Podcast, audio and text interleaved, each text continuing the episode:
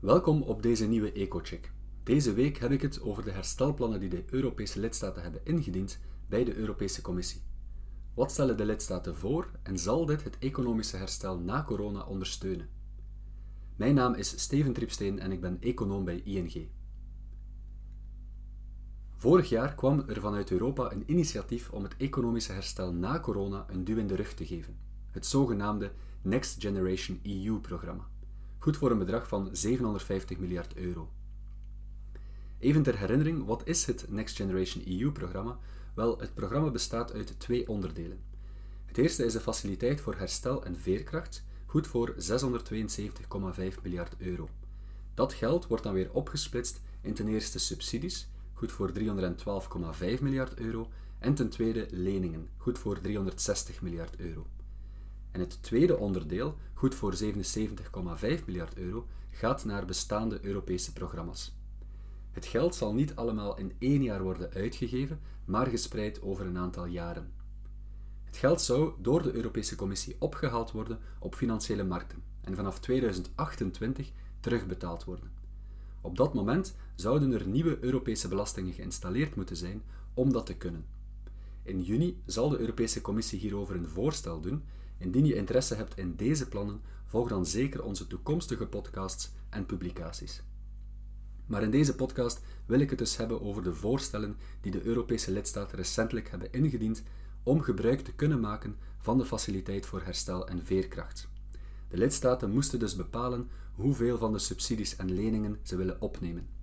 Voor elke lidstaat is het maximumbedrag anders. Landen waar de coronacrisis harder toesloeg, kunnen meer aanvragen.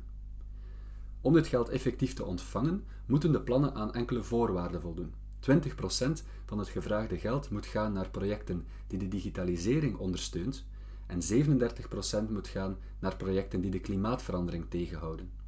Lidstaten zullen ook een aantal structurele hervormingen moeten doorvoeren om aanspraak te maken op het geld.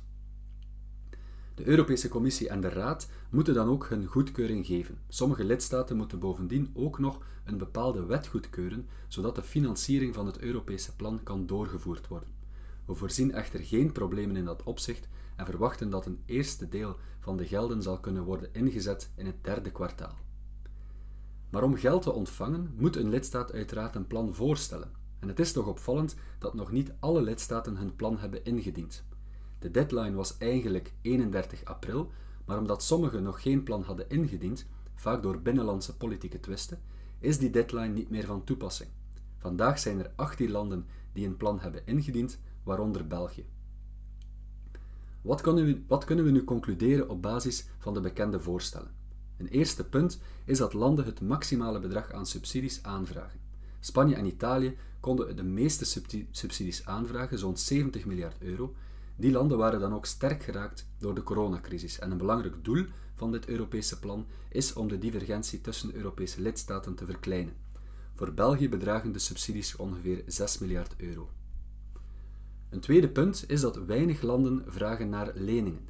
Slechts 5 van de 18 landen die al een aanvraag hebben ingediend, vragen leningen aan. Het Italiaanse plan vraagt voor zo'n 123 miljard euro aan leningen. Dit brengt ons meteen bij het derde punt.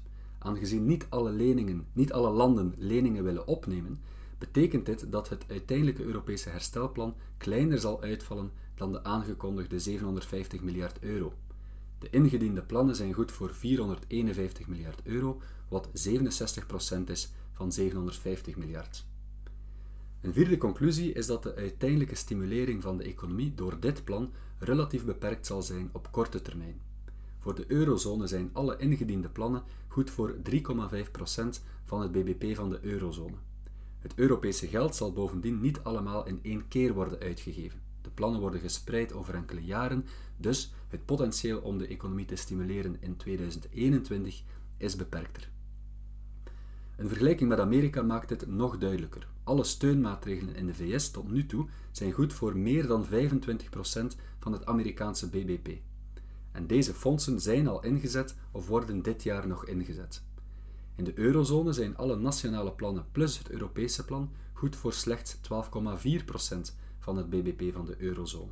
En het Europese geld wordt dan nog eens gespreid over enkele jaren. Een vijfde conclusie betreft de projecten waar het geld naartoe gaat. Het is duidelijk dat de EU wil inzetten op de tegengaan van de klimaatverandering en op digitalisering. De meeste landen houden zich dan ook aan de vooropgestelde doelstellingen in verband met de minimumpercentages omtrent klimaatverandering en digitalisering. We zien ook dat bepaalde thema's veel interesse wekken bij Europese lidstaten. Zo zal er minstens 40 miljard euro geïnvesteerd worden in renovatie van woningen, minstens 45 miljard euro in groene mobiliteit en minstens 10 miljard euro in waterstoftechnologie en 5G. Dus een algemene conclusie in verband met de herstelplannen is dus dat dit plan niet voor een enorme en onmiddellijke stimulering van de Europese economie zal zorgen, toch zal het plan voor investeringen leiden in de strijd tegen de klimaatverandering en in digitalisering. Dit zou op langere termijn het groeipotentieel van de Europese economie kunnen verhogen. En dat is uiteraard goed nieuws. En op die manier ben ik er toch in geslaagd om deze podcast te eindigen op een positieve noot. En zoals je misschien weet, is dat voor een econoom niet altijd even gemakkelijk, want een deel van onze job is het onderzoeken van risico's, en die zijn vaak negatief. Maar in dit geval kan ik dus toch gematigd positief afsluiten. Alvast bedankt om te luisteren en tot de volgende keer.